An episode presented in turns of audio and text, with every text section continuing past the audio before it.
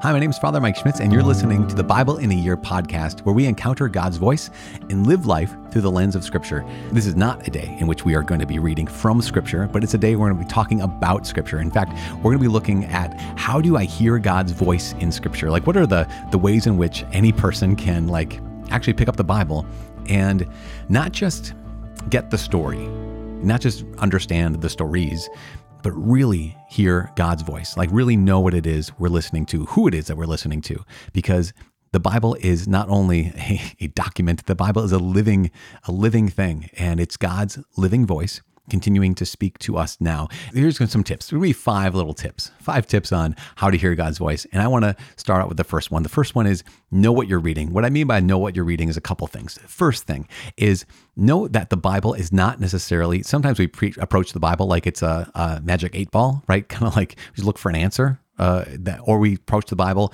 like um, it's a book of inspiring quotes. So we just look for inspiration. We look for like some up being uplifted, and then we read some stories that we're gonna get into the stories um, as we go through this Bible in a year plan. And like, wait, that was not inspirational, and that does not provide me with a lot of direction for my life. Um, so we need you need to know what you're reading. What I mean by that is we need to know that there are many genres. There are 73 books in the Old Testament and New Testament. 73 books in the canon of scripture, and they are a mix of literary genres. And so I need to approach them like, okay, this is not all inspiration. This is not all um, edifying. This is not all uplifting. This is not all all those things that we like to think of when we hear Bible stories. The Bible, though, is a mix. Yep, some of the books are historical. Some of the books have a narrative that we follow. That's one one of the things we're going to do throughout the by following the Great Adventure Bible timeline we follow the narratives, but also there's some books that are legal. They're the legal book, like Leviticus. There are stories that are retelling the same story. Like, for example, Genesis chapter 1 and Genesis chapter 2 tell the same story, but in two different perspectives. We also have things like um, Exodus and then uh, Numbers that will tell a lot of the same stories. So sometimes we have that happening when we're reading the Bible. We have to understand, okay, that's that. Also, um, there's things like Proverbs, which are wise sayings that belong to the wisdom books, or Psalms, same kind of thing that belongs to the wisdom books and it has like these collection of prayers.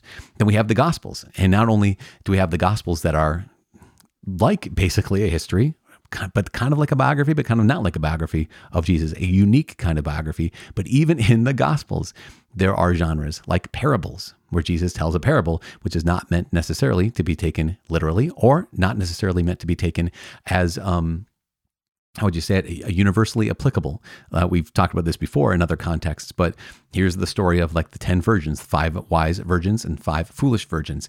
And in that scripture, what happens? They all fall asleep and when the bridegroom is there, they wake up, and the foolish ones have no uh, not enough oil in their lamps, and so they ask the wise ones, "Give us some of your oil." And the wise ones say, "No, get your some, get your own oil."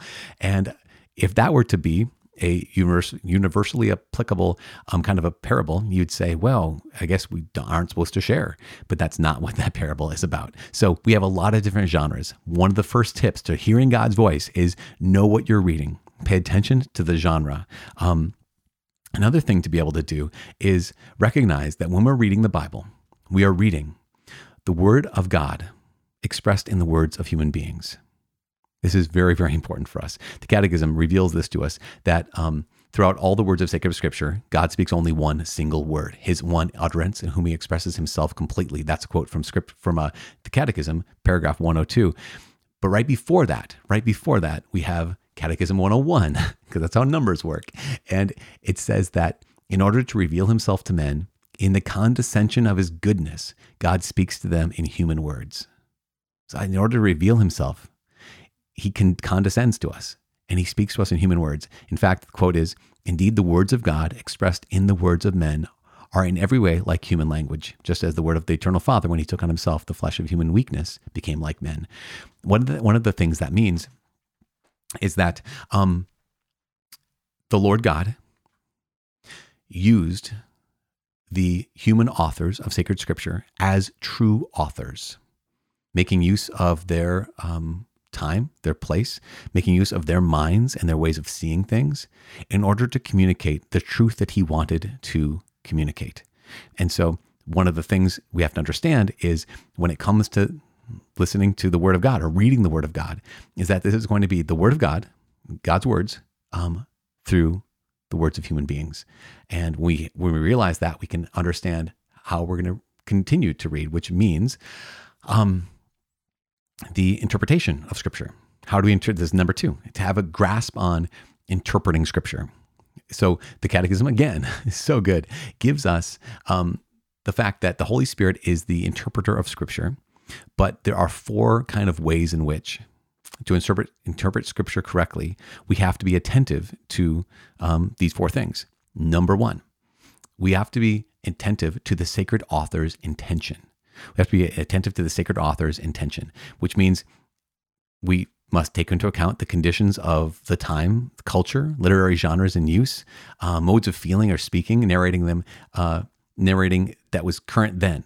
So one of the one of the realities is if you were to visit another culture, another country, or you know another language, uh, you visited a language. If you were to do that, one of the things we would need to do is we would need to take into account, like, okay, we are in different contexts. I remember I lived for one summer down in a Caribbean island known as St. Vincent and the Grenadines, and it was great. Um, it was hard. It was hard down there because for many reasons, but one of the reasons I did not realize right away is because, well, they all spoke English at St. Vincent and the Grenadines. That was the national language. And so I just kind of assumed that, well, we understand each other because we're all speaking English. I'm a native English speaker. You're a native English speaker. And so we know what we're saying to each other. I did not realize, though, after it actually took me till I got back to the United States and someone was expressing, they were conveying their experience. They spent the summer in France, um, living with a religious community in France, another seminarian. Um, and he said, Yeah, you know, something about living in another culture that strips you of your personality something about he said something about speaking another language that strips you of your personality because you miss out on all the jokes you miss on the subtle you know kind of references and i thought oh my gosh that is exactly what happened to me because here i thought we were all speaking english we were but all the things that i guess the references that would make me kind of funny um, or the references that i would get their humor i didn't we were different cultures and so I was regularly told almost every day when I was down in St. Vincent, "You're so dumb." Um, it was by, it was by teenagers, so I, you give them a break. But they were like, "You're so dumb." I'm like, "What? I, I guess. I mean, I get it, but why?" And the reason why is because I didn't get their jokes, and I probably came across as kind of being really boring because I didn't make a lot of jokes because we had a different cultural context. Okay, how does this apply right now? it applies right now because we have to discover the sacred author's intention, which means that we have to do some scripture study, that or some, you know, study of the culture and study of like, okay, here's what it means to me right now to read these words. Um, but what did Matthew actually mean when he wrote these words? Or this is what it means to me as a 21st century American. But what did this mean to Moses as he wrote um, the first books of Moses, like the 4,000 years ago? So it's important to understand number one, to try to discover the sacred author's intention. Number two, and when it comes to interpreting scripture, we need to, Quiet Catechism says, to be especially attentive to the content and unity of scripture. What that means is there are 73 books. They're all different. They're all different genres, but they will not contradict each other, but they rather inform each other. And so, if in one par- portion of the Bible, it seems like, wow, God is really unjust. For example, one of the first books we're going to look at in this Bible in a Year podcast is the book of Job. And you can look at this and say, wow, did God just like visit all this destruction upon Job for no reason? Is God evil? Is God cruel? And because there's not really an answer to that question in the book of Job. But there is an answer to that question in the rest of the Bible, where God is like, absolutely not. I am not cruel. I am not uh, vindictive. I do not visit um, punishment needlessly upon anybody. He is a God of justice and goodness and love and life. And that's all he gives, or the things that lead to justice and goodness and love and life. We only know that if we look at the scripture as a whole. Again, even though there are 73 different books by many, many different authors, we read every text in context and in light of the rest of the Bible. Number three. So, number one, sacred author's intention. Number two, uh, especially attentive to the content unity of Scripture. Number three, we read Scripture within the living tradition of the whole church, which means to say that we um, pay attention to what the uh, the church has said about certain topics, certain scriptures. Um, we are attentive to the fact that not only is there sacred scripture, there's also sacred tradition. That part of God's revelation is written the written word. But part of God's revelation is also the, the sacred tradition that He has handed on from the apostles through the bishops and through the, the teaching office of the church and the magisterium. We recognize that divine revelation is not limited to sacred scripture, but is expanded into sacred tradition and in the magisterium of the church. And so we read scripture within the living tradition of the whole church. Um, number four, we are especially attentive to the analogy of faith. what's that mean? analogy of faith, the Catechism says, it means the coherence of truths of faith among themselves and within the whole plan of revelation. So if you're reading something and you're interpreting it that goes against um, any truths of the faith, it goes against the whole plan of revelation, that goes against what uh, many saints have said, what goes against the church, we realize, okay, I have not uh, been attentive to the analogy of faith. Okay, those are the first two tips to being able to hear God's voice. Number one, know what you're reading, pay attention to the genre. These are the words of God and the words of men. Number two, is knowing what uh, the interpretive principles are, like discovering the author's original intention. It's not. It doesn't mean what I think it means. It means what the author originally intended, and the other uh, things as well. Number three, um, it's so important to understand that there are different ways to read Scripture. There's different what you call senses of Scripture. So once again, returning to the catechism to find out what is the different sense, what are the different senses of scripture. In fact, there are two, um, the literal and the spiritual. It makes so much sense because we said, what is the original intention of the author? Okay, what is the literal interpretation of the text? So the literal sense um, is the basis. It's the it basically every other kind of interpretation of scripture, um, all every other sense of scripture is based off of the literal. Like, what does it actually mean? That is the number one principle when it comes to interpreting scripture, uh, looking at the literal sense. What is this saying? For example, if um, the Bible says something along the lines of David entered the city of Jerusalem leaping and dancing before the ark, the literal interpretation of that is David entered the city of Jerusalem leaping and dancing before the ark. That's like the literal sense. That's that is the number one thing, the first thing, the basis for the other senses. Um, so we pay attention to that one first. Everything builds off of the literal because the spiritual sense is divided into three different categories, right? So the spiritual sense has the allegorical, the moral, and the anagogical. I know all these words. You're like, what the heck, Father? Why are you telling me all this? Well, I'm telling you this because there are many times when scripture in the literal sense is like, wow, I don't get that really. And I don't, I don't, don't, I'm not necessarily able to apply it to my life right now. But there is this spirit, these spiritual senses that unpack scripture in a way and apply scripture in a way that we can benefit from. So, number one, in the spiritual sense, the allegorical sense. What's that mean? Um, it means that there are types throughout scripture. So, uh, the example that the Catechism uses is we understand the allegory or the type of the Red Sea, the journey through the people of Israel through the Red Sea. It's a type of uh, Christ's victory, it's also a type of Christian baptism. What do I mean? Well, you have the people of Israel who are on one side of the Red Sea, and they on that side of the Red Sea are certain slaves and certain uh, face certain death, and then they pass through the waters of the Red Sea. And what does God give them? By passing them through the waters of the sea, He gives them freedom and He gives them life. And this is what God gives to us in baptism. So that's the allegorical sense, you could say. Another way to say it is the first example I used which I think was, I think Jeff Cavins had used this years ago. Uh, I don't know how long ago, but I heard it. David entering Jerusalem, leaping and dancing before the ark. The allegorical sense could be like, okay, how does this apply to um, maybe even something like uh, the allegory of here is um, John the Baptist leaping in Elizabeth's womb before Mary, who is the new ark of the new covenant, right? So here's the child Jesus in the womb of Mary, the Virgin Mary, and so Mary there is is like a the fulfillment of the Ark of the Covenant. So the allegory right there.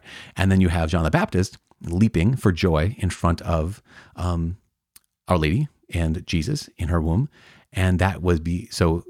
David is an allegory, right? And the fulfillment of that is in the New Testament in Luke's Gospel, chapter one. So that'd be allegorical sense. The moral sense is um, the events reported in Scripture ought to lead us to act justly. So, how, how, can, how can I apply this to my moral life? Um, that makes a ton of sense. For example, David leaping and dancing before the ark. He's like, okay, that's my call to worship God, my call to go before the Lord and with joy, to go before the Lord and uh, point to Him, to go before the Lord and again, be joyful in worship. So the allegorical, the moral sense, and the last one, the anagogical sense. Um, this means that we can review realities in terms of their eternal significant significance. Sorry. So let's go back to David. David leaping dancing before the ark on his way into Jerusalem. Okay, what that what could that be in an anagogical sense of of like the end? What that might be would be um, here we're called to in heaven be constantly before the presence of the Lord, and united in heaven in God's presence. We're called to give Him eternal worship. So these are these three spiritual senses the allegorical, uh, the moral, and the anagogical sense. And if we can do those things, again, we can read all sorts of different scripture that could immediately be relatively confusing with much more clarity because we not only have this um, the interpretation the principles. We also have the senses of scripture principles. We can apply them. The great thing about having those, both of those back to back the interpretation and the senses of scripture is that if you remain in the teaching of the church right if you remain uh, saying like no i'm going to completely uh, assent to um, not only sacred tradition sorry, not only sacred scripture, but also sacred tradition and the magisterium of the church, then you realize that, oh my gosh, you get to actually play around. And I say play around in the uh, most cautious way of saying this. You get to rejoice in the multiple ways that scripture can be applied.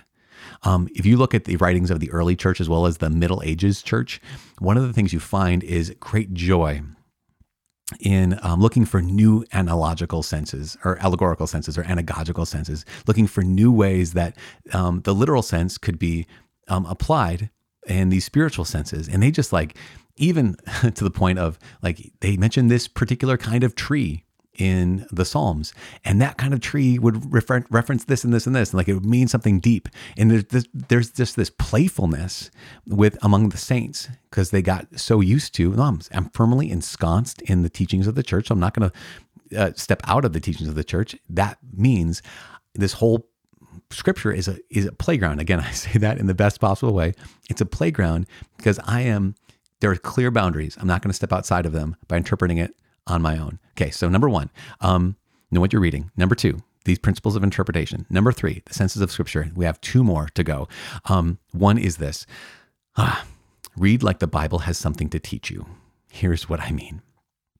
So often, there are people who will read the Bible with skepticism or criticism. They read the Bible with not only with questions, because questions are great, but we read the Bible with these questions of like, I'm, I'm standing over the Bible rather than humbling myself in front of the Bible. And when I read the Bible like it has something to teach me, that means I'm reading the Bible, the words of God and the words of men, with trust. And if there's a better a better way to like short circuit your ability to understand scripture, short circuit your ability to even get anything out of scripture, it's to read the Bible with a spirit of skepticism or spirit of criticism, to read the Bible as like someone who's trying to prove it wrong. Um, there are so many things in the Bible that we will not understand automatically.